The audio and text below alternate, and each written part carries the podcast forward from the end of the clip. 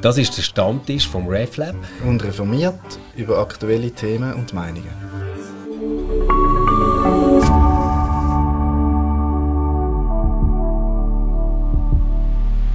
Hallo und herzlich willkommen beim Stammtisch, wie immer mit dem wunderbaren Felix. Hallo Felix, Hallo zum Wohl. und heute mit einem ganz besonderen Gast, Katrin Bold ist bei uns. Katrin, ähm, wenn man deinen Namen hört, dann denkt man an etwas wahnsinnig Lautes äh, wo tönt wie eine Kreissage. und das ist so lustig, wenn du hockst in dieser Runde jetzt wirklich eher so als feine, fröhliche, nicht bedrohliche, äh, nette Person. Danke. Nein, es ist glaub, klar, auf was ich anspiele, oder? Äh, neben uns oder zwischen uns, besser gesagt, hockt die Pfarrerin, die eine Kanzler versagt hat. ähm, ja. Jetzt äh, tönt das alles so ein bisschen nach einem Gag oder irgendwie so, aber ich weiß mittlerweile, dass die euch ganz, ganz viel überlegt haben, dass das Resultat war von einem langen Prozess. Kannst du uns dort mal mitnehmen und erzählen, wie ist es dazu gekommen, dass du eine Kanzler versagt hast? ja, es sind eben eigentlich wie zwei grosse Geschichten zusammengekommen. Einerseits haben wir 2019 einen Monat lang Predigt frei gemacht bei uns in der Kirchgemeinde. Also wir haben bewusst einmal auf Predigt verzichtet und andere Gottesdienste gemacht und da gesagt, hey, das Projekt, da ziehen wir weiter. Dann ist Corona gekommen, dann haben wir das Projekt natürlich nicht weitergezogen. und irgendwie plötzlich sehe ich auf Facebook, ähm, dass ich markiert worden bin und dass ich quasi ausgerufen worden bin für eine Motorsäge-Challenge. Eine Motorsäge-Challenge?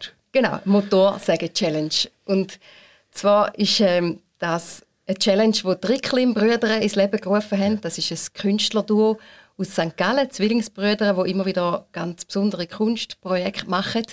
Und mit der Motorsäge-Challenge sagen sie, man soll jetzt ein Stück Realität rausschneiden und in einen neuen Kontext setzen. Okay. Und äh, ja, im ersten Moment dachte ich, ui, puh, ich und der Motorsäge, eben, was mache ich da? Ich habe noch nie eine Motorsäge in der Hand gehabt. Und ich habe dann schnell gedacht, ja, ich würde eigentlich gerne aus dem ein Kirchgemeindeprojekt machen, ich möchte das eigentlich nicht privat machen. Und habe sofort zu der Mesmerin gesagt, du, habe ich irgendeine Killenbank, kann ich irgendetwas versagen? Und sie sagt dann... Haben wir irgendetwas rumstehen, das wir nicht brauchen? ja, ein bisschen, ein bisschen in die Richtung. Und sie sagt, ja du, die Kanzlerin lachen, mit der weiß ich eigentlich sowieso nicht so recht, was machen. Ja.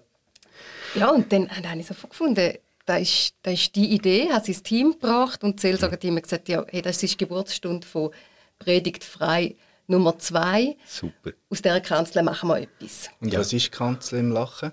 Was ist das für eine Kanzel?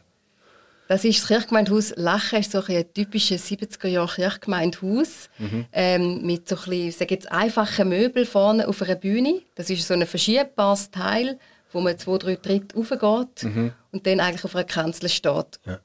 Und weil wir inzwischen nicht mehr ähm, verschiedene Gottesdienste im Westen von der Stadt haben, sondern eigentlich immer in der Kirche Brücke, wird die Kanzel in der Kirche, im Kirchgemeindehaus Lachen nicht mehr oft gebraucht. Mhm. Also eher noch für Theaterprojekte oder so, aber für Gottesdienste ist sie dann vielleicht jetzt noch einmal im Jahr mhm. oder so gebraucht worden. Also meistens ist die im Abstellraum gestanden.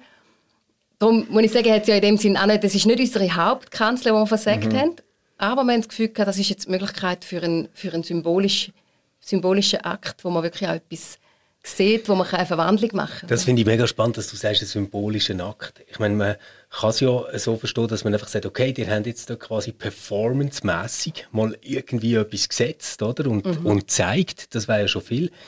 Ähm, würdest du sagen, es ist nur das, oder erhoffst du auch, dass das Symbol irgendwo so ein bisschen ein Wegweiser wird? Ich meine jetzt also in der Kirchenlandschaft insgesamt, vielleicht auch über die Stadt raus, Absolut. Also für uns war klar, gewesen, wir möchten das Bild zeigen. Wir haben dann gesagt, wir machen aus dieser Kanzel einen Tisch, einen Gemeinschaftstisch, wo nicht mehr neben einer Person steht und redet, sondern wo ein Haufen Personen können sitzen, auf Augenhöhe ins Gespräch kommen.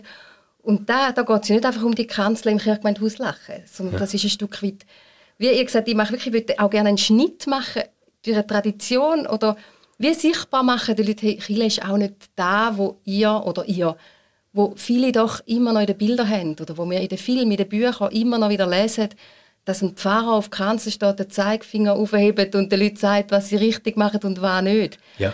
Und Kille ist an vielen Orten längst nicht mehr so. Aber das wissen ja auch viele nicht. Und uns ist es irgendwie wiederum gegangen, auch ja, mit dem ein Bild zu machen und etwas zu zeigen und zu sagen, hey, wir sind im Fall im Wandel und es verändert sich viel. Ja. Ich will noch einen Schritt zurück. Du hast gesagt, 2019 gell, haben wir das, äh, die predigtfreien Gottesdienst gemacht. 2019 ist ja das grosse Reformationsvierjahr oder? Also 17, 19, 500 Jahre. Ähm, wie kommt man auf die Idee, gerade zu der Zeit, wo alle gesagt haben, wir bejubeln die Reformation, die Reformation, wo die Predigt so wichtig war und wo es nicht einmal eben sogar zum Teil Musik weg ist, sondern nur das Wort. Und ihr kommt und äh, werden quasi wieder katholisch, ohne, ohne Predigt, mit, weiß nicht, Musik, alle zusammen. Ich glaube, es ist für mich weniger das Katholische als sagen, ähm, dass die Kirche semper reformanda, also sich immer am Erneuern ist und am Fragen, was machen wir eigentlich und warum machen wir es. Und darauf gebracht hat uns eine junge Theologin aus Deutschland, Hanne Jakobs, wo einen Artikel geschrieben hat mit dem Titel Herr Pfarrer, lassen Sie Ihre Predigt stecken. Und gesagt hat, es ist Zeit, die Predigt von der Kanzel zu stoßen. Und wir haben das gelesen als Team. Ich weiß genau, sind da gehockt und haben gesagt, hey, irgendwie hat sie recht. Und ich glaube, wir sollten etwas, wir sollten etwas mit dem machen. Mhm. Und ich weiß noch, was mich da am meisten berührt hat, als ich den Artikel gelesen habe, ist irgendwie der Satz, wo sie geschrieben hat, sie glaube, am meisten von der Predigt hätte sie selber, wo sie geschrieben hat. Mhm. Und dann mhm. ich gedacht, ja, das könnte jetzt einfach sein. Ich schreibe auch wahnsinnig gerne Predigt. Ich finde es ja super, dass ich meine Lebensthemen kann, stundenweise so, ich habe mich darüber einlesen, mir Gedanken ja. zu machen. Aber ist das auch, wo die beschäftigt, wo am mhm. Sonntag dann da sind, oder? Also tust du noch predigen jetzt? Ja, wieder. und, und anders? Also was, was ist so? Ist das ein Predigtfasten gewesen, wo du gemerkt hast, was fehlt? Oder ist es so gewesen, dass du das Gefühl hast, ja, eigentlich müsste es so sein, aber von mir wird jetzt halt doch noch das Predigt erwartet und darum mache ich es jetzt wieder? Das ist eine gute Frage. Also ich glaube, für unsere unser grösster Ort, wo wir darüber am Nachdenken sind, ist Partizipation. Also wie werden die Leute, die im Gottesdienst sind, mit einbezogen? Wie sind sie Teil von dem Geschehen, Teil von dem Wort, wo ich dir absolut recht gebe, wo, wo zentral ist für unseren Glauben. Aber was, was hat das mit denen, die heute da sind, zu tun? Und ich hoffe, dass ich jetzt auch das, das Projekt noch mehr irgendwie Formen immer wieder finde oder wenigstens auch das Bewusstsein schärfe, ähm, zu sagen, wir sind da auf Augenhöhe, wir sind miteinander am schauen, was, was uns der Glaube gibt, was, was wir jetzt brauchen von dieser göttlichen Kraft und dass ich da wie Formen finde, Leute auch einzubeziehen mhm. Ich fände es mega spannend, wenn wir vielleicht nachher noch eine kleine Runde könnten machen ähm, zum Thema, ob Predigt eigentlich ein Auslaufmodell ist oder nicht und was es würde heißen, wenn man Ja oder Nein sagt. Du hast aber jetzt äh, den Punkt mit der Partizipation reingebracht. Und wenn ich an meine Gottesdiensterfahrungen denke, dann äh, würde ich wie sagen, ja, Predigt, das ist so das eine. Dort rechne ich jetzt persönlich gar nicht so fest damit, dass es könnte partizipativ sein könnte. Mir ist mal aufgefallen, wo wir am Tisch sind gesessen mit den Kindern, als sie noch kleiner waren, und haben darüber geredet, dass man Gottesdienst feiert. Und sie haben keine Ahnung warum man dem Feiern sagt, weil Feiern kennen sie als etwas richtig Lustiges, wo man etwas macht und sich bewegt, oder? Und das ist so das pure Gegenteil von dem, was sie würden mit einem Gottesdienst in Verbindung bringen. Also es fängt ja irgendwie an, dass sobald es losgeht, ähm, muss man irgendwie probieren, ruhig zu sein und der Hustenreiz, der kommt, zu unterdrücken, nicht zu fest auf der knarrigen Bank um, äh, ja, sich, sich äh, umbewegen. Und ähm, nachher wird man eingeladen zum Singen. Es ist aber schon vorgegeben, man aufsteht dazu oder nicht. Ähm, das Gebet, das man spricht, ist dann eins aus dem Gesangsbuch, wo schon klar ist, ob man Nummer zwei oder Nummer eins liest. Also es ist irgendwie alles so anti-spontan. Ähm, aber jetzt auch nicht so selbstverständlich, dass man könnte sagen, ja, es ist halt immer so. Also es ist irgendwie keine entspannte Situation. Oder erlebt ihr das anders? Also wisst ihr jetzt abseits von der Predigt? Ich meine jetzt wirklich die ganze Liturgie, der ganze Gottesdienst. Das ist eine gute Frage. Also ich bin vielleicht... Also ich merke eher das Gegenteil, also wenn ich in so, in so ähm, neumodigen Gottesdienst bin. der, der Felix ist jetzt neu im ICF ja, und genau. erzählt jetzt heute darüber. Nein, so, so, so, so weit habe ich es wirklich noch nicht geschafft. Nein, aber nur schon, äh, was sind das so Praise und so.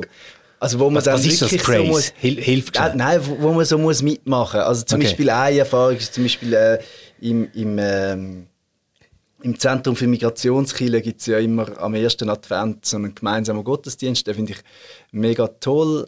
Ähm, da machen alle mit, die dort sind. Und das ist ja von Philippinen oder weiß auch nicht, bis Aha. Finnland und Brasilien und Kirchengemeinde Wipkingen.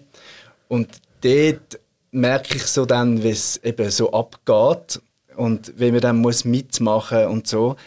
Und mir ist das, oder noch, noch viel niederschwelliger. Manchmal so in Unti-Gottesdienst mit den Kindern, wenn man da irgendwie muss mit den Händen etwas mitmachen und so, das, da fühle ich, es ist mir, also da merke ich, wahrscheinlich bin ich irgendwie letztes Jahrhundert oder letztes Jahr, ich meine, gut, meine Tochter sagt mir ja immer, du bist 20. Jahrhundert. ähm, also da merke ich es dann wirklich, dass ich suche im Gottesdienst tatsächlich eine Ruhe, ähm, äh, äh, auch, auch eine Stille und ich finde das schön, zur Ruhe kommen und ruhig sein. Das muss nicht für alle gleich sein, mhm. aber ich finde es schön, dass dort nicht noch ähm, also ich gehe ins Fußballstadion, wenn ich will, ähm, laut singen und klatschen und aufstehen und wer nicht gumpet und so. Aber nicht am Sonntagmorgen in der Kirche. Also das finde also, ich eigentlich ganz schön. dann immer noch in Basel, oder? Ja, eben, das habe ich jetzt nicht wieder sagen. Wir sind da, geht, geht, sind, geht schon gar nicht. Das ja, ist, ist natürlich kein Hopper, das ja, ist natürlich das also, Einzige, ja, was geht. Ja. Und da habe ich mir jetzt auch geoutet ähm, als... als äh, also du ja. gehörst zu zwei Minderheiten. Du bist GC-Fan und bist noch Kirchenmitglied. Ja, genau, genau, Und zwei grosse sinkende Schiffe. genau. genau. Aber ich bin das sehr, ist gross ich bin sehr treu. Ich bin sehr genau. treu. Ich, also ich teile das extrem, so das Bedürfnis auch nach Stille und mhm. ich finde, dass man muss dürfen in die Kirche kommen und einfach sitzen und nichts machen. Also mhm. ich, ich glaube, so dann die Angst, eben wie in einem Zirkus noch aufgefordert werden, ja, die genau. vordersten Bänke stehen jetzt einmal auf ja, und genau. zeigen etwas vor. Das, zeigen etwas vor. genau. Das, das wäre ja dann vielleicht wirklich zu viel. Und ich glaube, das ist einfach auch, da sind wir ja schon bei einem riesigen Grundproblem, ja, dass voll. Menschen so unterschiedlich sind. Oder dass die einen genau, irgendwie sage jetzt mal, Gott oder Kraft spüren, wenn sie können tanzen oder mhm. klatschen oder mhm. sich laut mitteilen und ihre Fürbitte anlegen und andere eben wirklich einfach wollen hören und in ja. Stille gehen und da irgendwie Formen zu finden, wo verschiedene abgeholt werden gleichzeitig, da, mhm. da ist glaube ich eine grosse Herausforderung.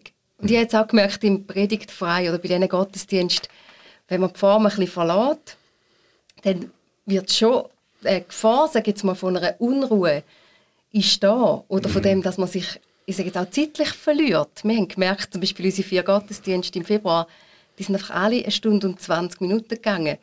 Und das finde ich eigentlich zu lang. Wow, Gottesdienst ja. geht 50 ja. Minuten, finde ich. Oder ja. im Idealfall. Also, ihr habt Predigt gestrichen und der Gottesdienst ist länger geworden. Absolut, ja. ja. Und zwar bei allen vier. Wir haben ganz unterschiedliche Sachen ausprobiert und bei allen ist es am Schluss länger geworden. Ja, und das Partizipative hat ja auch so ein bisschen, manchmal wirkt es ja sehr bemüht, eben dann wird es länger, weil jeder noch einmal der Führer stehen und es lange nicht äh, die Lesung, sondern... Und man muss nachher noch allen Danke sagen, oder? Wo ja, sie Führer gestanden fünf Fürbitten machen, dass dann ja alle, oder? Das ist mhm. am extremsten ja bei ökumenischen Gottesdienst, yes, wo man alles ja. muss verdoppeln und darum wird es doppelt so lang. Aber ich möchte auf etwas reagieren, was du gesagt hast, wegen der verschiedenen Formen. Ich finde ganz, für mich ähm, ganz eigentlich der entscheidende Punkt ist, dass die Form für den Menschen, der vorne steht, stimmt. Also, dass es mhm. seine Form ist. Und das erlebe ich manchmal, so eine Hilflosigkeit von, von Pfarrerinnen, Pfarrern, die das Gefühl haben, das, was ich eigentlich könnte, eben meine, meine Predigt,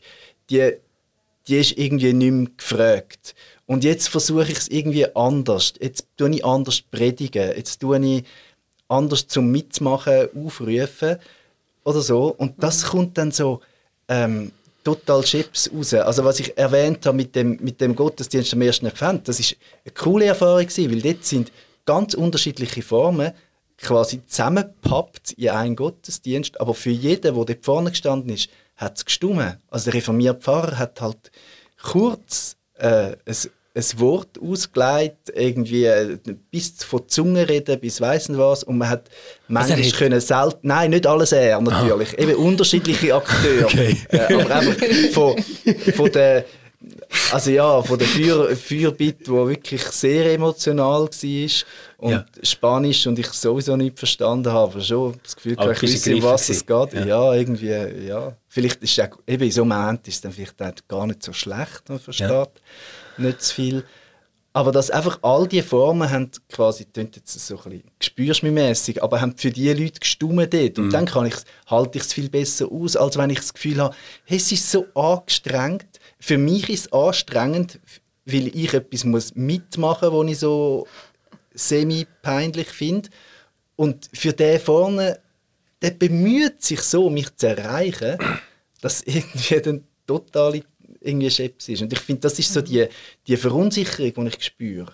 Und aus dieser und ich wollte das überhaupt nicht kritisieren, sondern das ist, es ist mega schwierig, aus dem rauszukommen. So.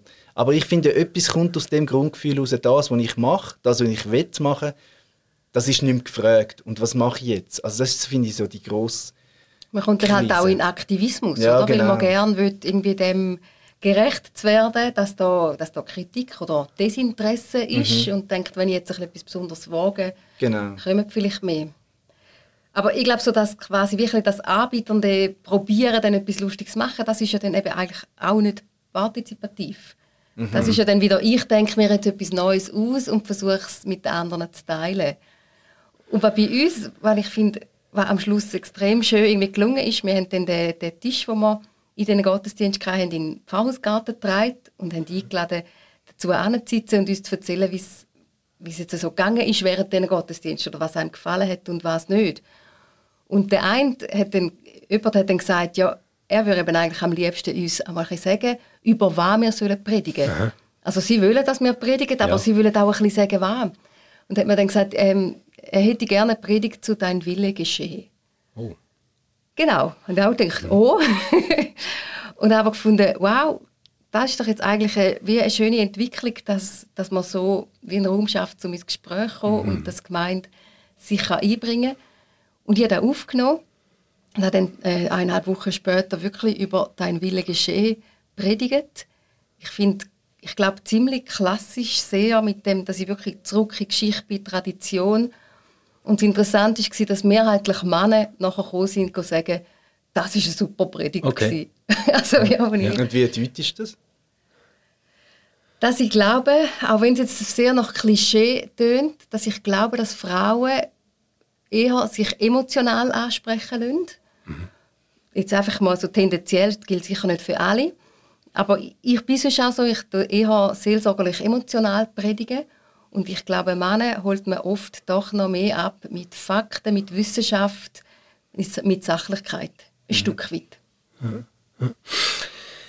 Ich, ich finde es natürlich schon mal eine, eine tolle Entwicklung, wenn so wie plötzlich gewünscht wird, was man könnte machen könnte. Beim anderen Thema, nämlich, dass man jetzt so könnte die Gottesdienst partizipativ machen. Ich weiß, es gibt irgendwie eine ganze Generation von Pfarrerinnen und Pfarrern, die dort drin das Heil von der Kirche haben gesehen, oder? Dass man quasi mit den Kirchenmitgliedern selber den Gottesdienst organisiert. Aber wenn man ehrlich ist, sind das so, sagen wir jetzt mal die 50, die noch kommen.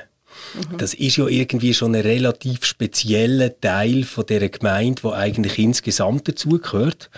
Und jetzt ähm, ist es sehr unwahrscheinlich, dass wenn man jetzt diesen Leuten nachher dann noch eine grosse Bühne gibt, dass denen die anderen 2500 das plötzlich interessant finden, weil die würden ja vielleicht schon kommen, wenn sie die 50 toll fänden, die dort sind.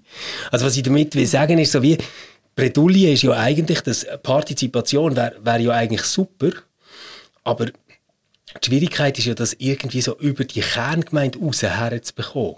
Ja. Also ich, das ist so lange her, dass ich es glaube darf erzählen. So in einer von der ersten Kirchengemeinden, wo ich mich engagiert habe, wo ich auch aufgewachsen bin, hat man genau so etwas auf aufziehen.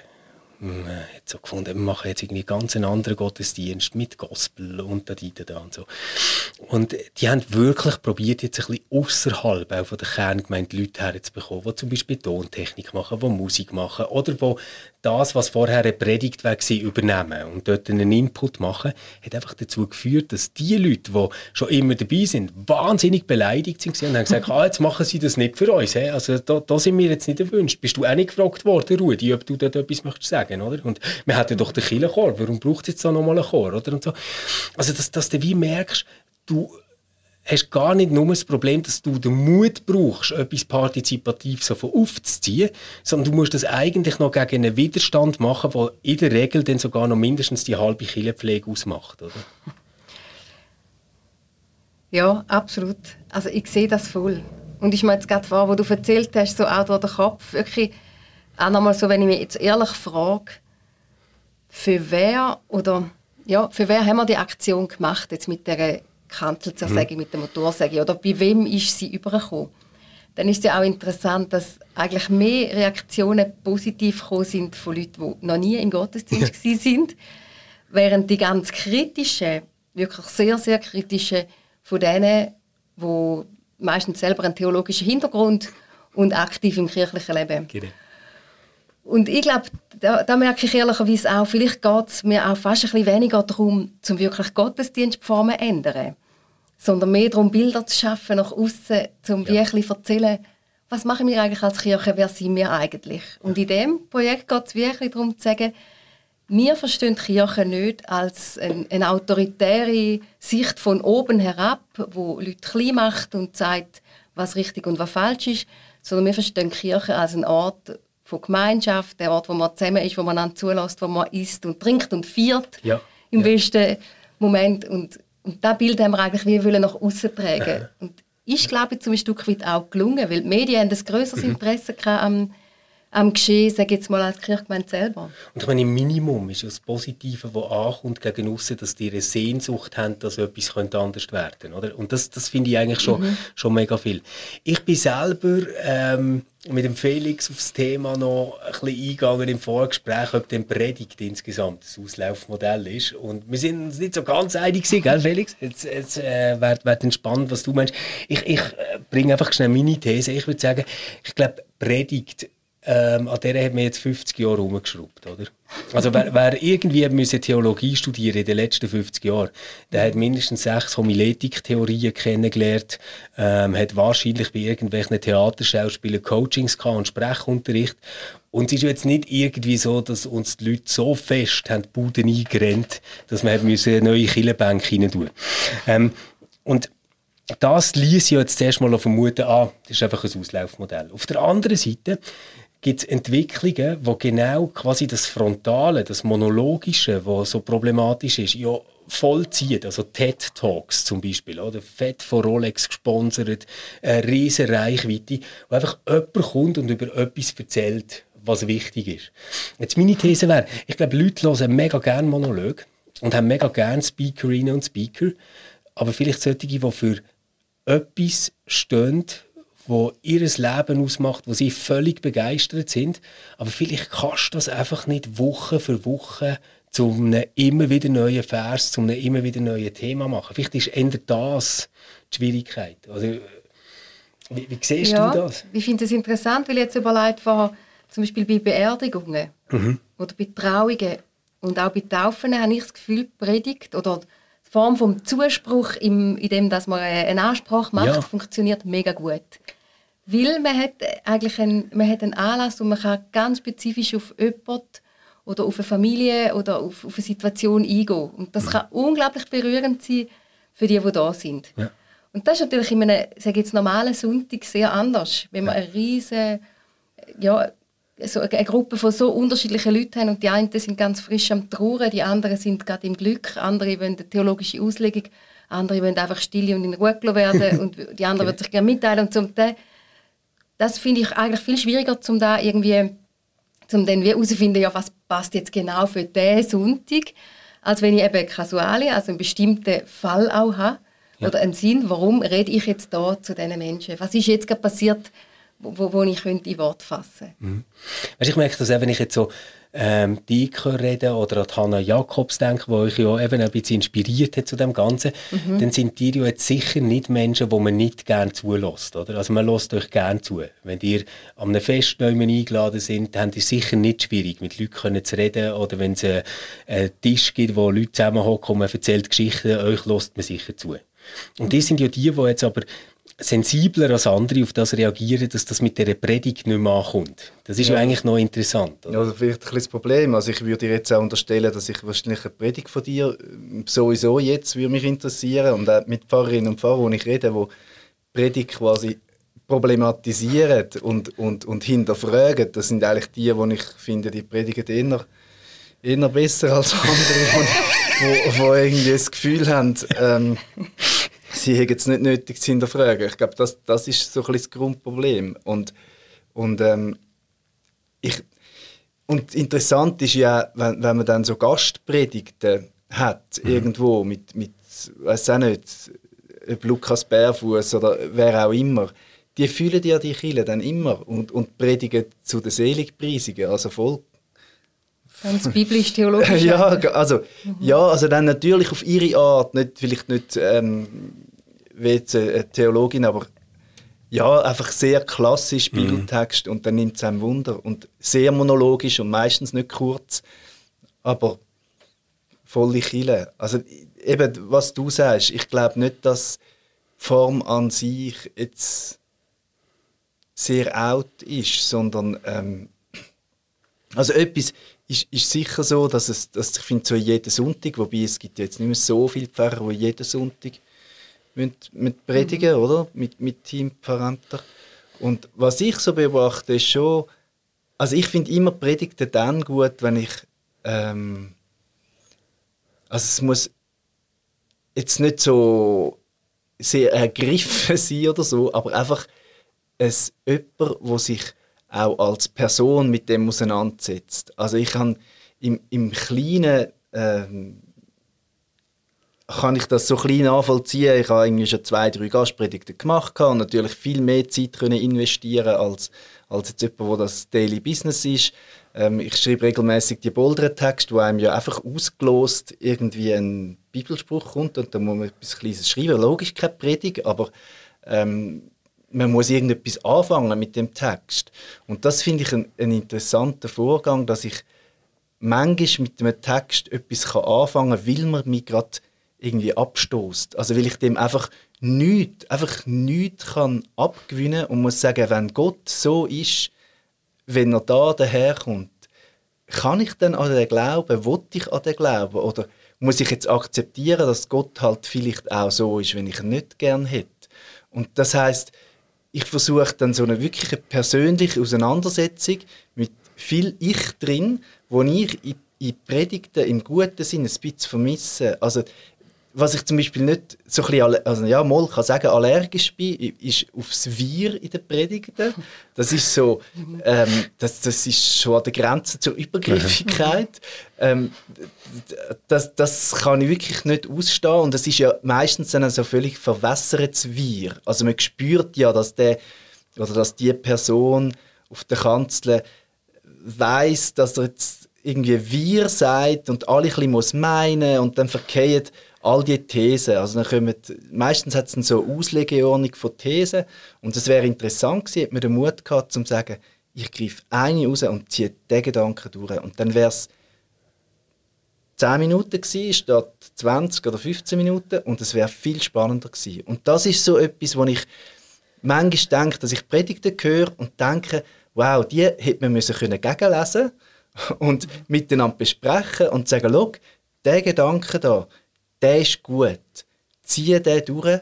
Und selbst wenn, wenn die Hälfte oder 70 Prozent von den Leuten, die da unten sitzen, das stört, man könnte ja sagen, wirklich die Einladung machen, nachher an den Tisch sitzen und diskutieren. Aber so ein bisschen mehr, ähm, mehr Mut haben, auch zu sagen, ich lese den Text so, und schon kontextualisieren, aber sagen, das ist meine Position und dass ich mich dann als Zuhörer auch herausgefordert fühle. Oder, und dann berührt es mich auch, selbst wenn ich nicht einverstanden bin. Aber wo ich mich wo ich quasi wegnicke, sind die Sachen, wo, wo sind die Predigten, die so, sowohl als auch Predigten, wo dann immer so ein bisschen, ja. Mhm. Ich glaube, er hat ja auch immer wieder das Problem vom, vom Auswahltreffen. Ich glaube, das ist auch etwas, wo, wir, mhm. wo ich glaube, was wir helfen, da zu lernen, dass man, dass man bewusste Entscheidungen trifft. Weil wenn man sich auf eine Predigt vorbereitet, hat man dann manchmal auch so ein Sammelsurium an, das könnte ich noch drin und mhm. und, mhm. und, und so ein bisschen den Mut auch zum, zum Sachen auch einfach weglassen und eben wie du jetzt auch sagst, auch mehr bei dir selber zu bleiben. Also ich kann mir auch vorstellen, eine Predigt von jemandem, der vielleicht etwas wirklich selber verinnerlicht hat oder mit etwas unterwegs war, ist, ist dann vielleicht auch anders als eine Vollständigkeit von, man könnte es so, so und so, aber auch anders sehen und mit mhm. dem wieder eigentlich nichts gesagt zu haben. Oder? Mhm. Und ich meine schon, mit dem Text umgehen. Also mich interessiert dann weniger, was jemandem passiert ist beim Posten nee. und so. Aber, aber schau, let letztendlich seid ihr doch jetzt beide wieder bei einer Art äh, noch ein verbesserte ja, Homiletik. Ja. Oder? Also jetzt ja, kürzen wir es von 20 auf 10 Minuten ab und dann, dann wird es wirklich gut und wir äh, haben uns auch persönlich damit auseinandergesetzt. Ich glaube wirklich, dass äh, das Problem noch tiefergreifend ist. Also ich mache jetzt wirklich so ganz, ganz äh, mit, mit Schlaglichter. Ich würde sagen, in der Reformation kommt die Idee auf, dass die Bibel Gottes Wort ist und jetzt müssen wir das einfach richtig auslegen und es den Leuten in ihrem Spruch erzählen und dann passiert das, was soll passieren. Oder? Dann ist Gottes Wort in der Gemeinde.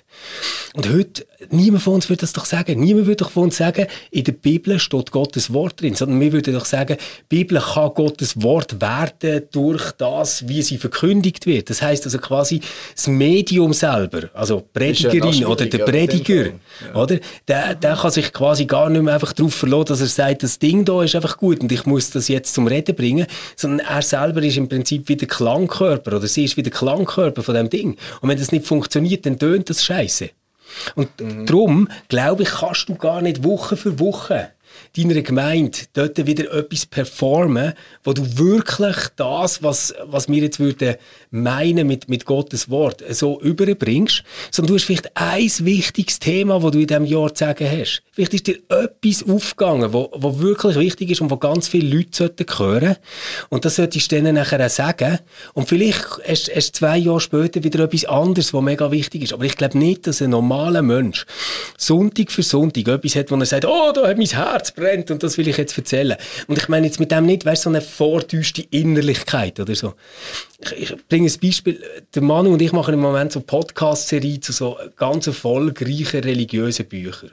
Und zum Teil ist das wirklich einfach schlecht, was da drin steht in diesen Büchern. Aber wenn die nachher gehen, Podcasts hören mit diesen Autorinnen oder Autoren oder schauen, wie die in YouTube-Videos überkommen, das ist einfach krass. Weil die sind wirklich einfach von den, von den Zechennägeln bis zum Scheitel völlig überzeugt von dem, was sie da sagen. Und, und, wenn ich in einen Gottesdienst gehe, erlebe ich eher so wie ein äh, Pfarrer oder eine Pfarrerin, wo jetzt halt heute ist jetzt der Vers dran, oder? Mhm. Ja, was hat jetzt der Vers irgendwie mit unserer Situation heute zu tun? Ah ja, da habe ich doch jetzt irgendwie gerade einen aktuellen Aufhänger. Also ähm, im Vers ist etwas von Frieden, dann äh, nehmen, wir, nehmen wir vielleicht den Krieg in der Ukraine, oder? Und dann äh, sage ich, wie schlimm sich das anfühlt für uns, dass jetzt Krieg ist. Und dann komme ich aber so ziemlich schnell wieder zu einer allgemeinen Wort, wo nachher irgendwie so ist, aber Jesus hat gesagt, er ist immer bei uns und darum dürfen wir alle zusammen Kinder Gottes sein, die am Frieden mitschaffen. Und dort merke ich so wie, das interessiert doch nicht einmal mehr die Person selber, die das sagt. Weißt, es ist doch schon wie von Anfang an klar gewesen, dass nichts passieren kann in diesem Prozess. Mhm. Weil, weil alles immer nach dem gleichen Schema verläuft. Du hast Bibelvers, Scheinaktualität, Allgemeingültigkeit. Und da mhm. kommt immer das Wir drin, bei der Allgemeingültigkeit. Ja. Mhm. Und das heißt, entweder wird es so appellativ moralisch oder es wird irgendwie so vertröstend kitschig. Aber es, es ist ganz oft nichts, was wirklich erlebt, erstritten, errungen ist. Und das, das meine ich, sogar bei den schlechten Autoren, die ich habe gelesen ich nehme dem, also jedem von denen nehme ich ab, dass die 100% überzeugt sind, dass sie das jetzt sagen müssen. Das bin ich fast nie in der Kirche. Aber wenn ich jetzt mir das vorstelle, oder, dann wäre ich jetzt beseelt von Care-Arbeit und genau. würde jetzt äh, von Sonntag zu Sonntag in eine andere Kirche meine euphorische Predigt halten. Und in dieser Kirche, wo ich jetzt eigentlich tätig wäre, kommt jetzt Sonntag für Sonntag eine andere Pfarrperson und würde das volle, krasse, erleuchtete Programm halten. Und ich frage mich jetzt gerade, also wäre nicht viel weniger mehr. Also, weißt, wir sind schon wieder eben am überlegen, wie müssen wir denn predigen und was müssen wir denn machen, dass es ankommt. Und ich merke so, da, wo mich wirklich treibt am Feiern, ist da sein, in die Stille gehen, Gut. ein Lied singen, vielleicht dann eine einfache Liturgie. Also ich bin jetzt einfach überlegen, Nein, ich, weißt ich, bin, ich bin voll bei dir, aber für einfach, dass äh, mein Gedanken richtig verstehst. Ich habe jetzt nicht gemeint, wir machen quasi ähm, so einen Predigtzirkus oder wo alle umherziehen oder so. Sondern meine Idee wäre eher gewesen, ähm, vielleicht gibt es manchmal vier Wochen, wo gar niemand etwas muss sagen. Voll, genau. Aber eventuell gibt es nachher den Zigristin, der etwas möchte sagen. Oder es gibt jemanden aus der Killenpflege, der etwas möchte sagen.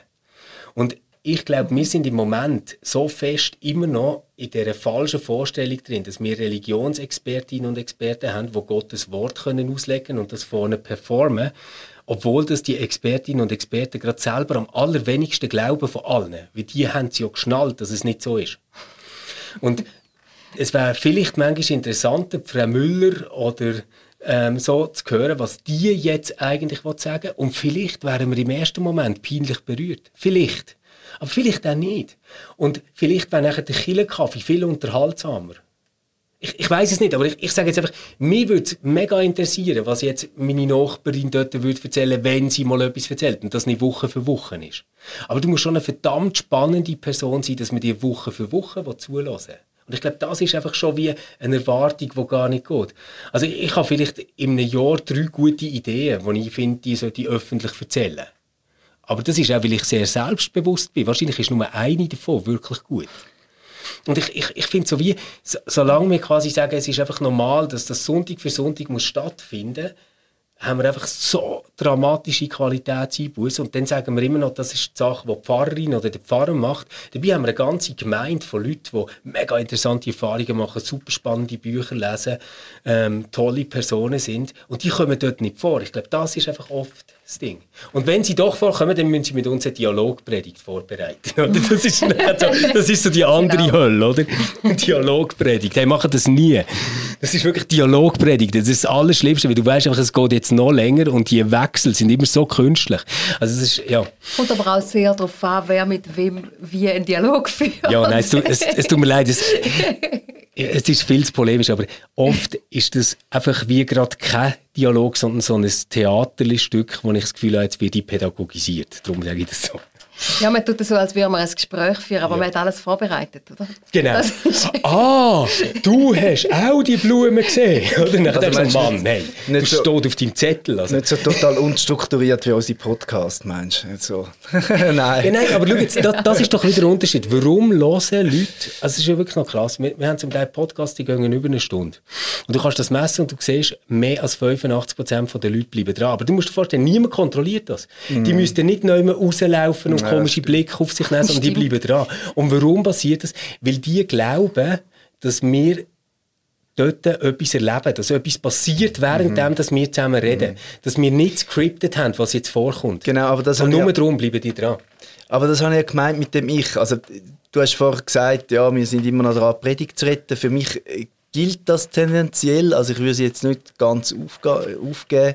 Zwischendrin ein bisschen fasten, das tut wahrscheinlich wirklich gut. Ähm, so regelmäßig. Aber eben mir würde da, da deine, was du jetzt karikiert hast, wie so die Predigten ablaufen, ähm, habe ich das Gefühl, also eben mit der Aktualisierung und am Schluss ist der liebe Gott sicher für, für den Frieden, ähm, hängt auch ein bisschen damit zusammen, dass man vielleicht auch ein bisschen mutlos ist oder, oder das Gefühl hat, als, als Pfarrerin, als Pfarrer muss man wie ähm, so einen so Mainstream ist blöd, aber, aber so einen gewissen, einen gewissen Glauben verkörpern. Also man muss einigermaßen etwas können anfangen mit biblischen Texten, die müssen einem irgendwie berühren. Man muss davon ausgehen, dass der liebe Gott Frieden will. Ähm, und eben meine Erfahrung ist, wenn wir, also gerade jetzt sind mir zum Teil Psalmwort wirklich ganz anders entgegengekommen. Also dort, dort ist es ja dann ein, ein, ein Gott, wo, wo, wo man hofft, dass der da die Gegner mal, mal zurückschlägt und, und, äh, und, und schaut, ja, irgendwie zumindest im, im, im Meer versenken oder was auch immer. Also es ist ja nicht so, dass es immer so ein friedlicher Gott ist. Und einmal das Wagnis einzugehen und zu sagen, ja, stimmt, vielleicht ähm, so eine gewisse Wehrhaftigkeit vom Guten ist eben vielleicht ganz aktuell. Also ich, ich glaube wirklich, ähm, dass, dass einige Texte zu unterschiedlichen Zeiten ähm, vielleicht mehr Aktualität haben das, und näher, als mega, wir befürchten. das ist doch jetzt ein mega interessanter Punkt, um das mal anzuschauen. Ja. Wenn jetzt du Pfarrer wärst mhm.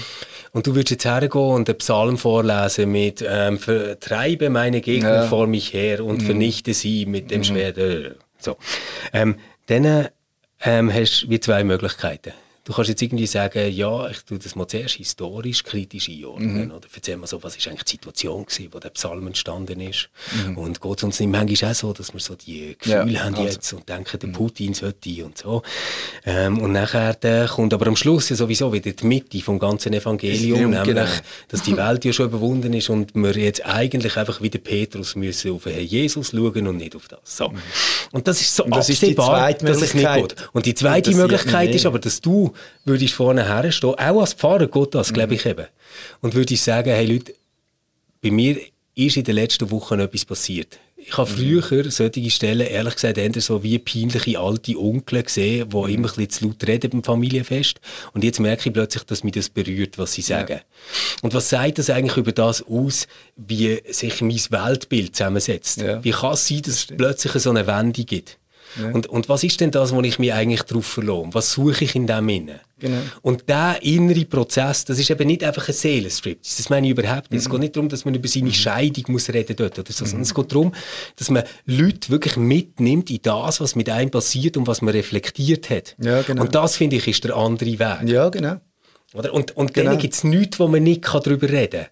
Ja, das Aber, stimmt. Ja, aber, aber, aber genau das, das passiert ja nicht ja, in einer Predigt. Ja, und wieso? Weil das natürlich viel der mutige Weg ist, weil ich mich muss exponieren weil ich Leute vor den Kopf stoße, weil nachher Leute sagen, hey, wir müssen doch für den Weltfrieden sein. Ist doch schon klar. Das ist, ich exponiere mich mit so, mit so Text und die Frage, also mit, oder mit so einem, was du jetzt beschrieben hast. Wenn ich eben sage, oder ich exponiere mich auch, wenn ich, wenn ich sage, eigentlich eben der Text ist mir fremd. Ich kann nichts damit anfangen. Oder wenn ich eben sage, der Text ist mir so näher, ich habe Angst, dass mir der jetzt so näher kommt. Ich, er sollte nicht so näher sein. Ich habe doch gemeint, dass eben das kriegerische Alte Testament ist überwunden. Und so Sachen, würde, ich glaube ich glaub auch, das würde mich zumindest, das würde mich auch mehr interessieren als, als das, was ich, wo ich äh, im Kommentar von der Zürcher Bibel sowieso kann nachlesen kann. Also das, das würde mich dann wirklich interessieren. Und dann müsstest du es eben auch nicht immer auflösen. Ich glaube, man hat ja auch vielleicht, vielleicht ist auch das Problem von der Predigt, dass man immer dann wie so das Gefühl hat, man muss einen Anfang, eine Mitte und einen Schluss mhm. und einen Landeplatz und einen Bogen und eben am Schluss hat man mhm. am liebsten noch das Evangelium und noch einen Satz von Jesus, bevor man aufhört. Genau. Sondern man könnte auch, man könnte auch viel mehr einfach vielleicht wie du sagst, in, vielleicht in Form von Fragen oder von erzählen, wie, was mich jetzt gerade beschäftigt, einmal anlegen. Also, mhm. Manchmal wünsche ich mir, man würde Sachen auch mehr, unkommentiert stehen lassen. Also so. Genau. Aber, für das, aber vielleicht genau. für das müsste man das Amen streichen. Ich glaube, das Amen am Schluss, dass ja. man so Amen sagt, das suggeriert ja so, jetzt habe ich, jetzt habe ich das Mäschchen drum gemacht. Ja, so stimmt. ist es. Und vielleicht müsste man mehr den anderen liturgischen Formen vertrauen ja. und sagen, wir haben ja noch das Sagen, wir haben das Unser Vater, wir haben die Fürbitte und die Prediger vielleicht einfach mal so, ich weiß auch nicht, wie die Klagepsalmen, die ziehen ja auch einfach durch. Die müssen am Schluss nicht noch das Mäschchen drum machen aber und Amen sagen. dort sind wir einfach sondern können völlig verarmt, Felix. Also ich habe es erlebt in Berlin, oder? Dort hört jede Predigt auf mit «Und der Friede Gottes, der höher ist als alle Vernunft». Und dann Amen. So. Und das Ding ist, das tönt zuerst blöd. Das Geile ist aber, du kannst viel härtere Cuts machen. Du kannst irgendwo aufhören. Ohne, ja, genau. Das stimmt. Es gibt dir eben eine mega Freiheit. Ja. Das stimmt. Und ich glaube, mhm. glaub, wenn wir uns könnten davon lösen, dass wir Expertinnen und Experten sind für Gottes Wort und sagen, mhm. was das jetzt heute bedeutet. Und das mhm. denken aber noch ganz viele Leute wenn wir mhm. zugeben, hey Leute, das stimmt mhm. im Fall nicht, dann könnte auch Frau Müller erzählen, wie sie jetzt über einen Klagepsalm nachdenkt, zum mhm. Beispiel. Mhm. Und das wäre eben nicht peinlich.